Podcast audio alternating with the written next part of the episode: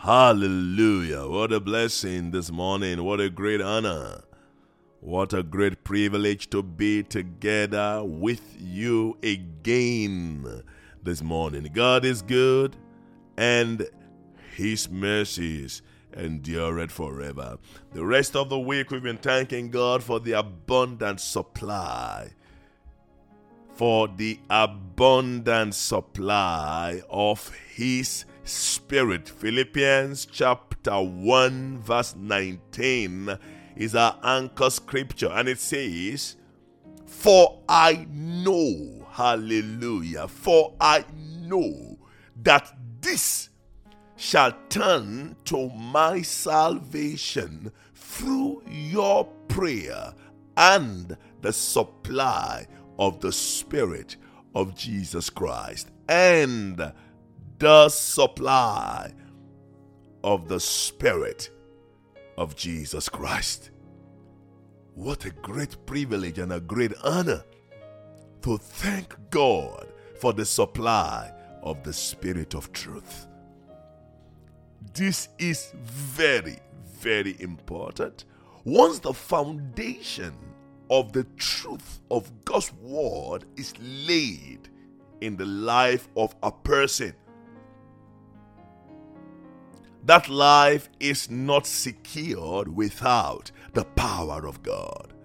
Truth is wonderful, but the sustaining power of the truth that you know and the truth of God at work in you is based on the manifestations of the Spirit of holiness. Romans chapter 1, verse 3 to 5. Concerning his Son Jesus Christ our Lord, who was born of the seed of David according to the flesh. Number 4, verse 4. And declare that is the transition born of the seed of David according to the flesh and declared declared to be the son of God with power hallelujah with power according to the spirit of holiness by the resurrection from the dead. My goodness. Jesus the Son of the Most High God, could not function in the fullness of the power of God until there was a declaration. The declaration over his life, about his life, and that declaration was done by the Spirit of holiness. The declaration of the Spirit of holiness over a life is a response to the absolute and complete surrender and submission of that life to the complete will of God. I say that again. The Spirit of holiness cannot declare you, cannot declare me a son of God with power you may be declared a son of God by a priest. You may be declared a son of God by a pastor that you pay your tithes to regularly. You may be declared a son of God by families and friends. Oh, that apostle in your city, that prophet in your city may have declared you a son of God by reason of what you have done, by reason of your works. So there are many sons of God, absolutely many, but there are very few, very few sons of God with power. What enables a life, a man, a church, a people to be declared sons of God with power.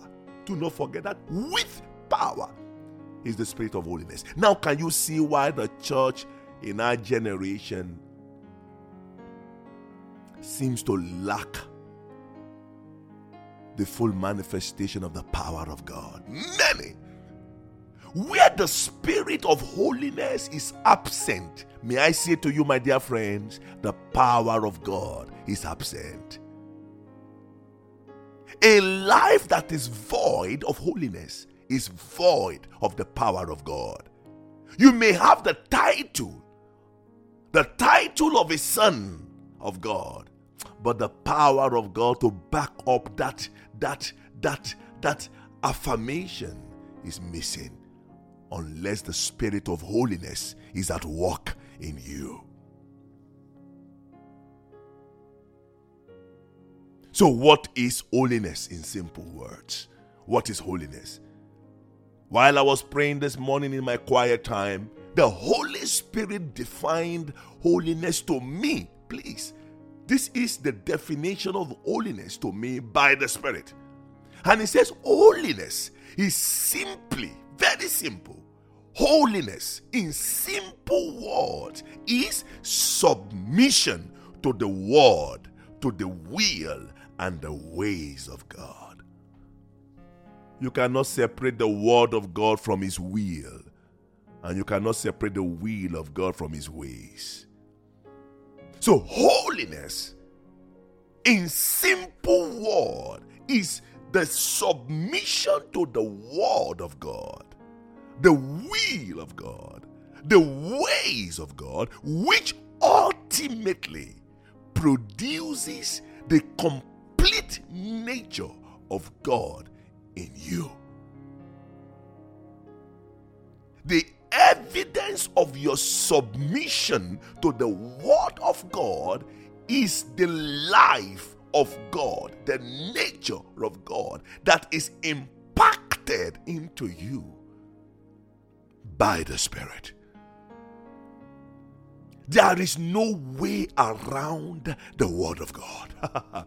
we have tried to explain scriptures just to justify our carnality in this modern Christian age. We have tried to explain grace our own way. We have tried to see scripture from different different angles, different perspective. We have put the scripture under the carnal microscope to analyze and to bring out some revelations that degrade the life of purity, the life of holiness that is expected of a true disciple of Jesus Christ. And that is the reason for the lack of power. Why do we go to the witch of Endor? Why is the church contending and looking for power here and there. Why is the church big, magnificent, with a lot of projects, with a lot of buildings, with a lot of investment, with a lot of capacity, with a lot of members? But sometimes I wonder if the power of God is there. So the absence of holiness in this modern age church where believers are permitted to live in sin, where Christians have no problem with sexual immorality, where adultery has now become a sport. The modern age Christianity permits everything, everything is okay a pastor can successfully keep grudges and malice with his own wife for days and yet engage in fasting, in preaching, in praying as if nothing has happened. The present day church is where you see people longing for power. I've seen churches where pastors, members, brethren, acclaimed disciples of Jesus kill one another just to rise and get position. Slander in the church, envy in the church, jealousy in the church. I've seen unbelievers that seems to live even more decently. They behave with the fear and honor of God than so many believers in the church today. It ought not to be. It ought not to be. Friends, holiness is simple. Holiness is simply your submission, my submission to the Word of God. To the Word of God. Everything we need to do is there. We don't need to change it. We don't need to explain it away. We don't need to seek for any mysterious divine revelation to explain grace. Grace is power over sin. Grace is power over the flesh. Grace is the ability of God in man to put his flesh under subjection so that he can rise to the realm that heaven wants him to rise to. By reason of holiness, you love what God loves and hate what God hates. Your ultimate desire is to be in the likeness of God. And then Psalm 17, verse 5 becomes your reality. And it says, As for me, I don't care what others are doing. I don't care how others are interpreting their holiness. I don't care what others are saying. It doesn't bother me how they understand grace, and I am not interested if the interpretation of grace, the interpretation of purity, the interpretation of holiness seems to be conforming to the millennial generation. No, I don't care. As for me, I will see your face in righteousness. Not in iniquity. I will see your face in righteousness. So when I come before you, I come in your righteousness, not in condemnation, not in guilt, not in shame. Because some will see him and be ashamed.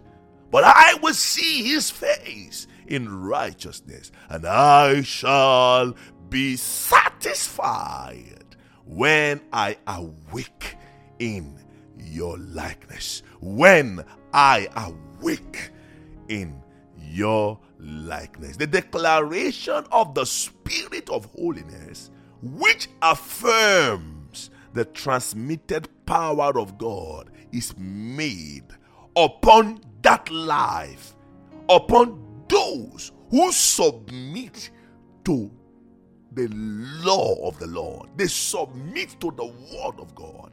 They submit to the will and the ways of God that they may arise in his likeness. They submit to his word that they may arise in his likeness. The submission to the ways of God elevates you into the likeness of God. The submission of Jesus at Jordan was in response to the written law of God. It was a submission to the will of God, not to the will of John, because John would not have Jesus baptized by him. And Jesus said, It's not about you. It had nothing to do with John the Baptist. When God is asking you to go and tell that person that offended you to go and apologize to him, it has nothing to do with that person. It's about you and your submission to the will of God. When God is asking you to break off that relationship, it has nothing to do with the person. It has nothing to do with who the person is or who the person is not. It's because God is placing a demand on you that will enable you to arise into His likeness, and by the Spirit of holiness, you'll be declared the Son of God with power. When God is asking you to let go and forgive, it's not because of anything else, it's not because of any man, it's because of His will and what He wants to do in your life. It was not about John the Baptist.